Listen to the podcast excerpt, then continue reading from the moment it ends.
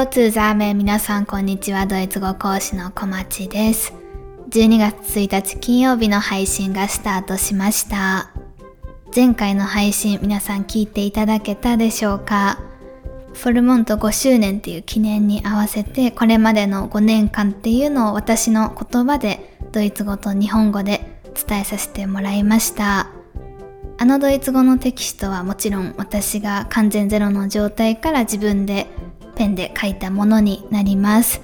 一応読む前に一回添削はしてもらってるんですけど、まあ、幸いにもと言いますかあんまり添削はなかったので基本的には原文ほとんどそのままの状態になります。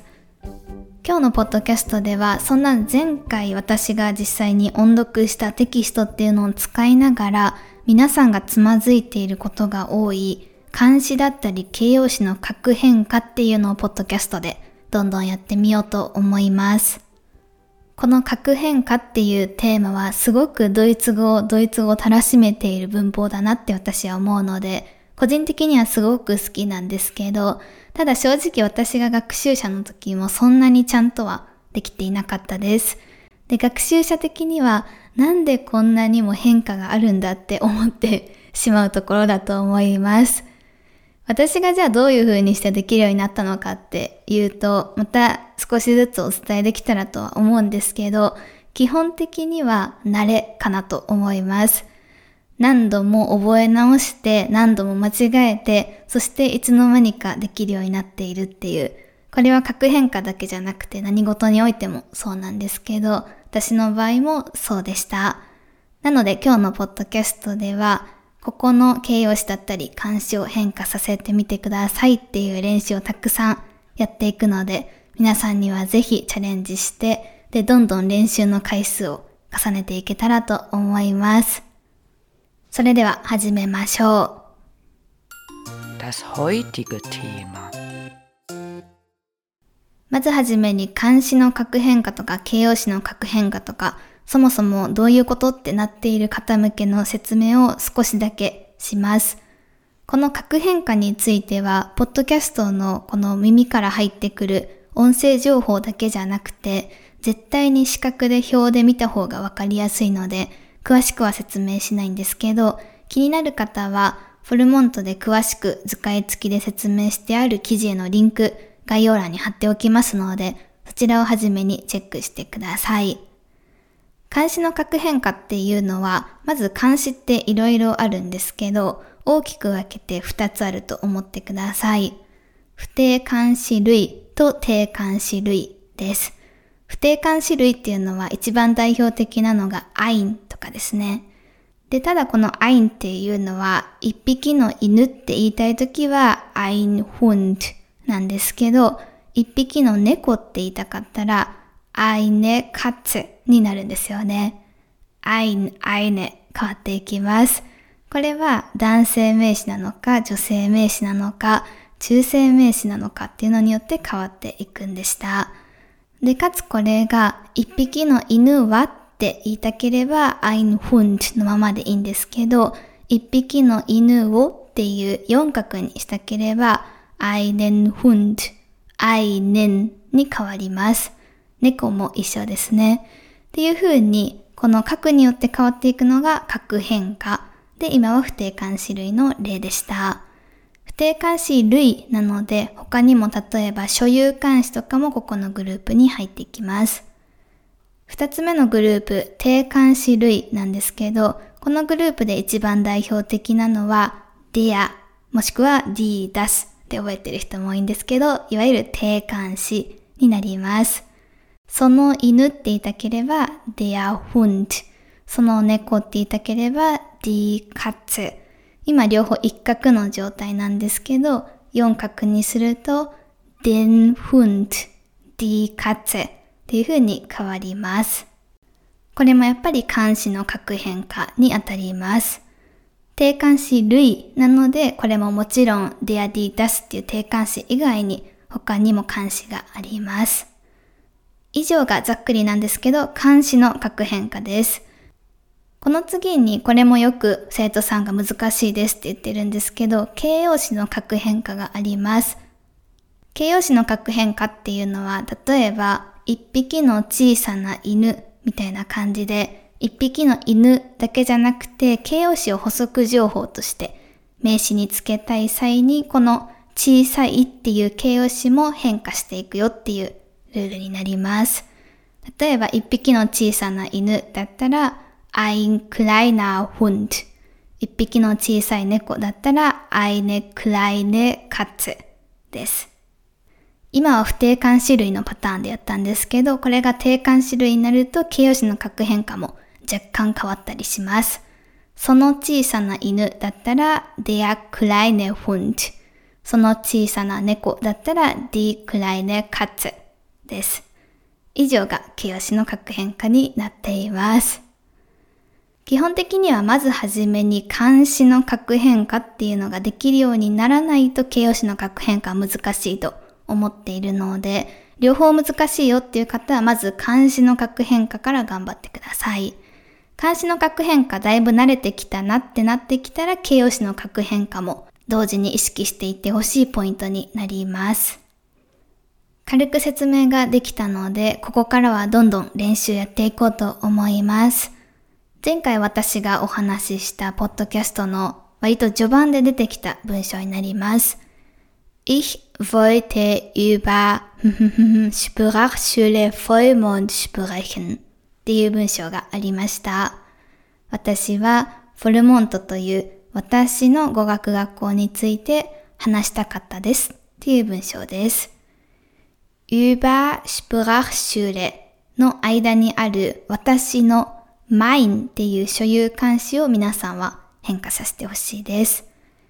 Ich wollte über mein Sprachschule Vollmond sprechen.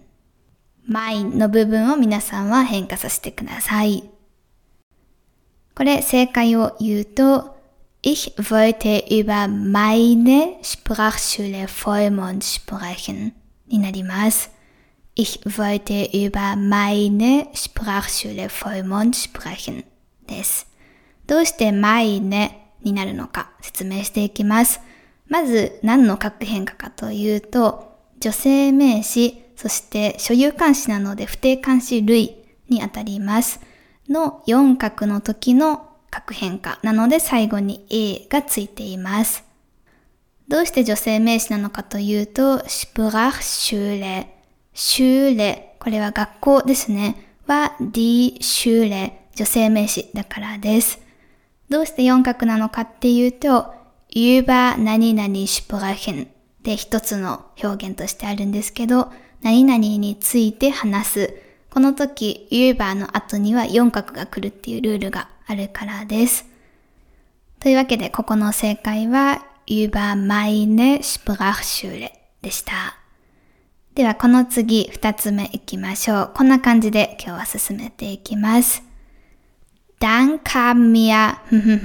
Idee, es auf Deutsch zu erzählen. 私がフォルモントっていう自分の学校について話したかったんですけど、ちょっと特別な方法で話したいなと思ってて、どうしようかなって考えた時に、あ、ドイツ語でそれを話そうっていうアイデアが私に飛び込んできましたっていう文章になっています。ここも漢詞の核変化になります。Dann kam mir Idee, es auf Deutsch zu erzählen っていう文章でした。の部分には定冠詞を入れてほしいです。Dann kam mir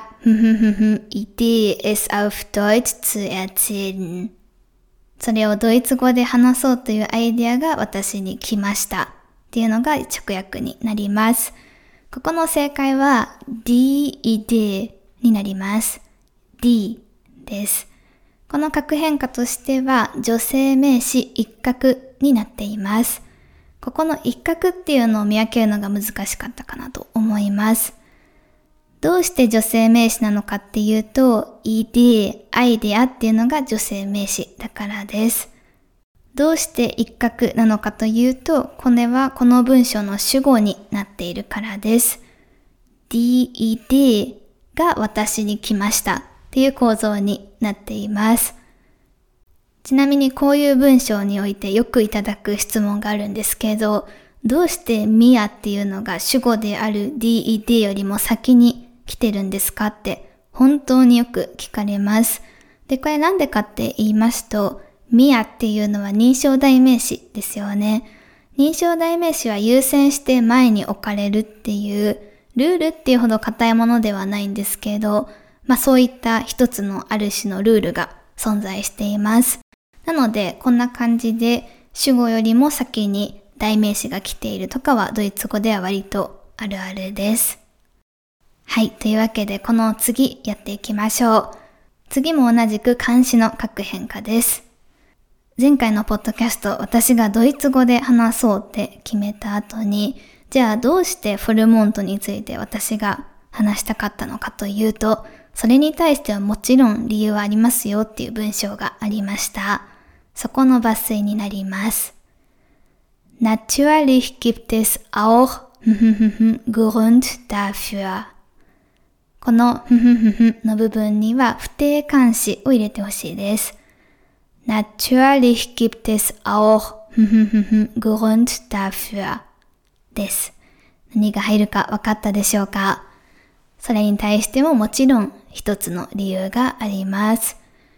正解はこちら einen Grund になっていたら大丈夫です。einen が正解です。この einen っていうのは男性名詞の4角の不定冠詞になっています。どうして男性名詞かというと、Grund 理由っていうのが男性名詞だからです。どうして4角になっているのかっていうと、es gibt 4角で何々がある、いるっていう一種の熟語表現があるからです。これよく S ギプトの後4角っていうのを忘れている人がいるのでご注意ください。というわけで組み合わせて全部読むと Natürlich gibt es auch einen Grund dafür になります。この次4つ目やっていこうと思います。4つ目の文章はなんと4箇所皆さんに変化させてもらう部分があります。今までとちょっと違うのでちょっと難しいかもしれないんですけど、頑張ってみましょう。1年目、2年目、3年目は毎日休みなく働いていましたっていう文章があったと思います。そこの文章です。まずはじめに私が変化全くさせてない文章を読むので、皆さんは4箇所どこを変える必要があるのか、そしてそこを適切な形に変えて同じく言ってみてください。それでは、ゆっくりいきます。Im Erst-, Zweit- und Drittjahr habe ich jeder Tag ohne Pause gearbeitet. もう一度いきます。Im Erst-, Zweit- und Drittjahr habe ich jeder Tag ohne Pause gearbeitet. 4箇所どこになりそうか皆さん分かったでしょうかこれ適切な形に変えるとこうなります。Im ersten, zweiten und dritten Jahr habe ich jeden Tag ohne Pause gearbeitet. なので変えた部分は erst を ersten, zweit を zweiten, で drit を dritten, そして jeder を jeden に変えました。できたでしょうか erst, zweit, dritt に関してはこちらは形容詞の格変化になります。それぞれ1、2、3の助数になっています。この助数をさらに変化させてあげてます。変化の形としては中性名詞の三角です。どうして中性名詞なのかというと、や、年っていうのが中性名詞だから、どうして三角なのかというと、イムから始まっていると思うんですけど、これはインデムやのこのインデムの省略形になります。デムっていうのがこれは三角なので中性三角の形容詞の角変化。最後に an がついています。そしてその後、毎日っていう単語、jeden Tag ですね。これはもうまとまりで覚えてる人が多いと思うんですけど、実は元はなると、家だ、あらゆるっていう、これも漢詞の核変化に実はなっています。こんな風に漢詞の核変化っていうのはもちろん前後のつながりとか文脈とかから考えてこれは何名詞の何角っていう風に地道にやっていく作業ではあるんですけど一つヒントとしてお伝えするのであれば私もよくやってるんですけど毎日だったら jeden Tag 毎年だったら jedes Jahr みたいな感じでまとまりで覚えていくのおすすめです。これは別にこう毎日とか毎年とかそういった表現に限らず、例えば私だったら私の語学学校、meine Sprachschule ですごく仕事でよく使う表現ですし、自分の自己紹介するときも使います。こういうふうによく使うものはそのまま覚えてしまっていると、そこで使えるのでおすすめです。はい。というわけで4番目は形容詞の核変化と漢詞の核変化の融合問題でした。この次5つ目いきましょう。この毎日休みなく働いてましたっていう話の時に、まあ、旅行中もずっと常にパソコンを持っていて、まあそのちゃんとした旅行ではなかったですねみたいな話があったと思います。そこの文章です。それはちゃんとした旅行ではありませんでした。私がこれからさっきと同じようにまだ変化させてないものを原型で言うので皆さんは頑張って変化させて言ってください。Es war kein richtig Urlaub. Es war kein richtig Urlaub.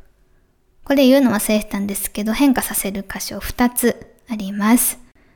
文章自体は短いので分かりやすいかもしれません。これを正しく変化させると、Es war kein richtiger Urlaub です。なので、kein は kein そのまま、richtig が最後に er を足して richtiger になっていたら正解です。どうしてこうなるのか、まず kein から見ていきます。これは否定漢詞 kein です。男性名詞一角です。どうして男性名詞なのかというと、ウアラブ。このウアラブ、旅行っていうのが男性名詞だからです。なぜ一角なのかというと、何々は何々ですっていうザインでここつながっているので一角になるからです。この次ややこしいのが真ん中の richtig しっかりしたちゃんとした正しいっていう意味の形容詞の核変化です。この形容詞の核変化、ただ、カインがちゃんとできてたら大丈夫だと思います。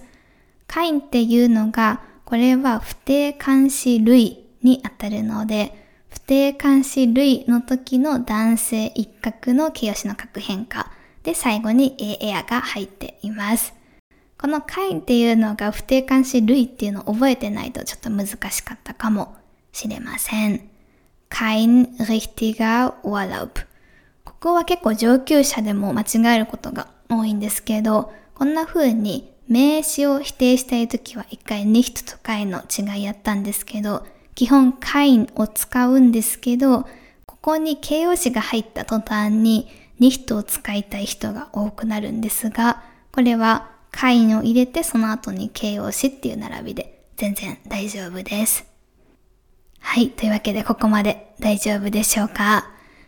ラスト2つやっていこうと思います。ちょっとそこから先に進んでいって、私たちの学校はだんだん良くなっていますっていう文章がありました。私たちの学校はだんだん良くなってきています。です。私たちのっていうのを皆さんには一番初め核変化させていただきたいです。ふふふふ、Schule wird immer besser. 私たちのをはじめに入れてください。ふふふふ、Schule wird immer besser です。これ正しくは、unsere Schule wird immer besser です。unsere にできていたら大丈夫です。これも所有漢詞の核変化。これまでは ich 私のの所有関詞にあたる mine の核変化ばっかりだったんですけど、ここで私たち wir の所有関詞である unser が入ってきています。修例、これ初めの方にも出てきたんですけど、こちらは女性名詞で主語なので一角です。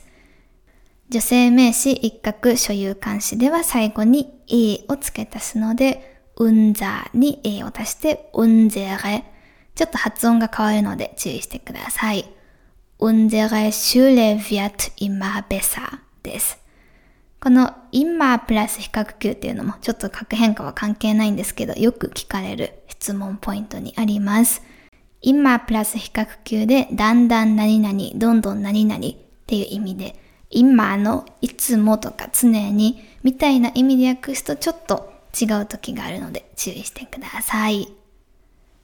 さて、それでは今日紹介するラストの文章いきましょう。また次回にっていう挨拶です。bis zum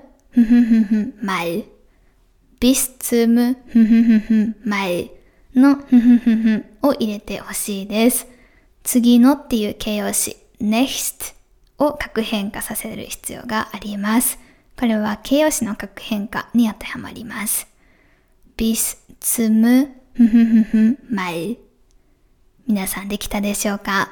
これは bis zum nächsten mal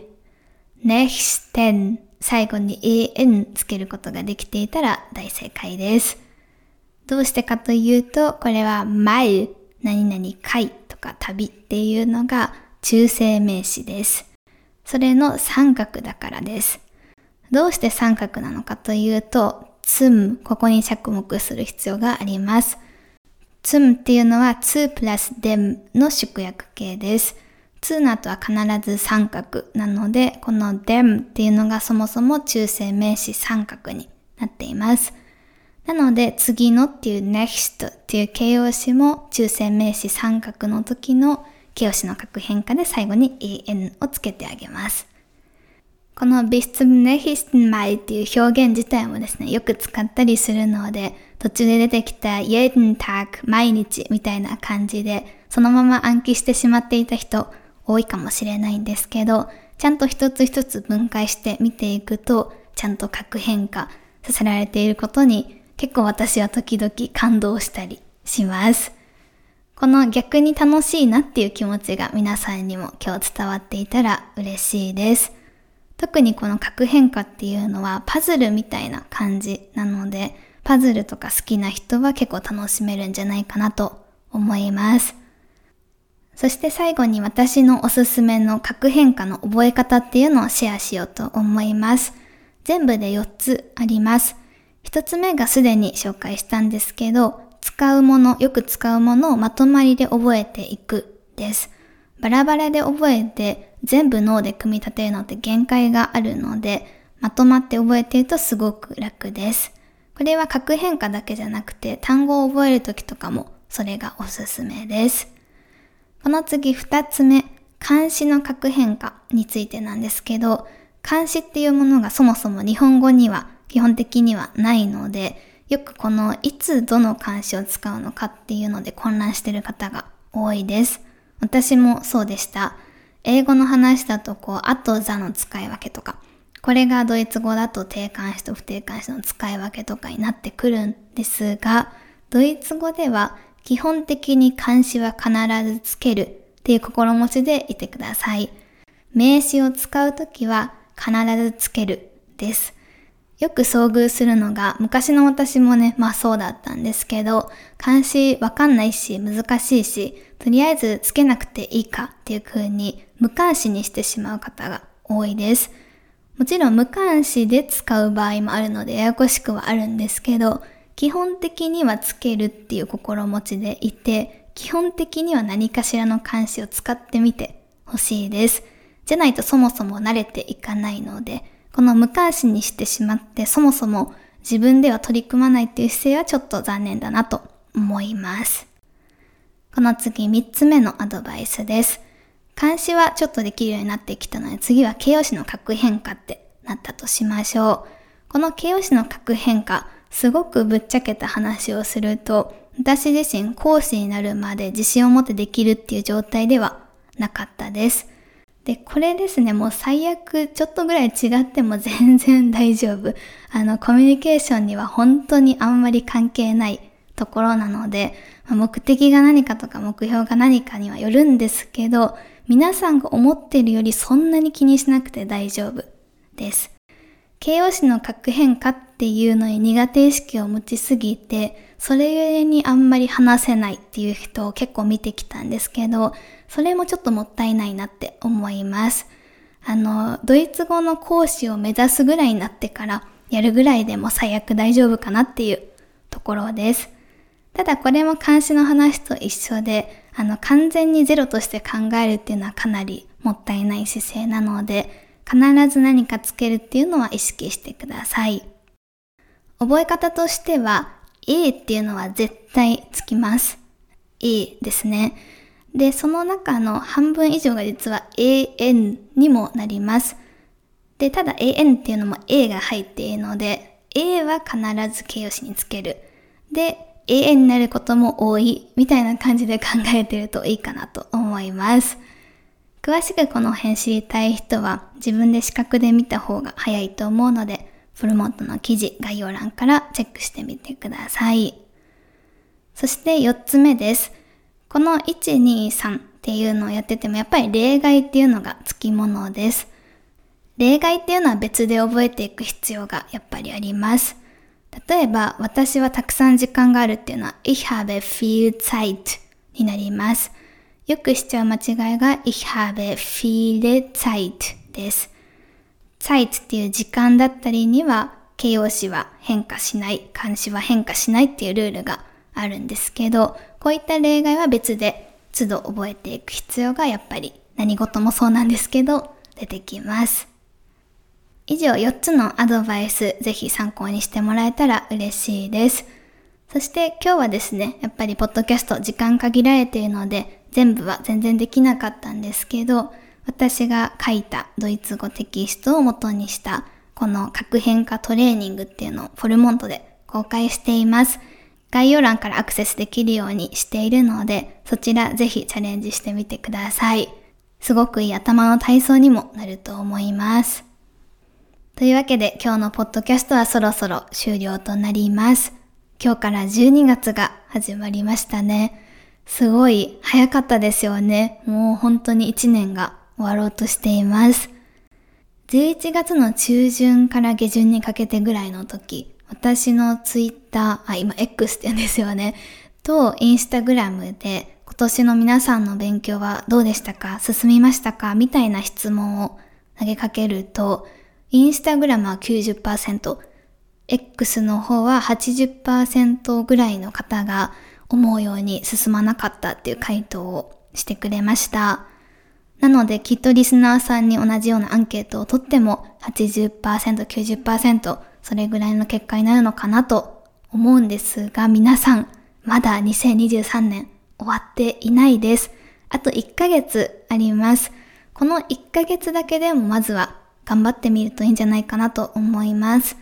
ラスト1ヶ月だけでも頑張ったっていうのはすごく自分の自信にもなりますし、今年1年を終える上でもすごくいい締めくくりになるんじゃないかなと思っています。あといいスタートダッシュにもなりますね、2024年の。もし一人ではなかなか難しいなと感じている方がいらっしゃれば、フルモントみたいに先生と一緒にドイツ語を勉強するっていうのも考えてみてください。誰かが一緒にやってくれるとすごく進んでいきやすいですし、モチベーションにもなります。フルモント目的レベル別に全部で5コース用意しています。私のおすすめは少人数コース。です。なんでかというと、他の学習者の方と出会えるチャンスでもあるので、そういった姿勢が自分の刺激にもなるからです。そこと時間が合わないだったりとか、やっぱり1対1がいいなっていう方は他のコースはもちろんありますので、ぜひぜひご検討ください。フルモントでは今もなお12月開始申し込み受付やってますので、最後の1ヶ月頑張るぞという方はぜひ考えてみてください。というわけで12月も引き続きドイツ語を楽しんで頑張って最後まで駆け抜けてやっていきましょう。私も引き続き頑張っていきます。それではまた来週次回金曜日のポッドキャストでお会いしましょう。皆さんいい週末を過ごしてください。チュース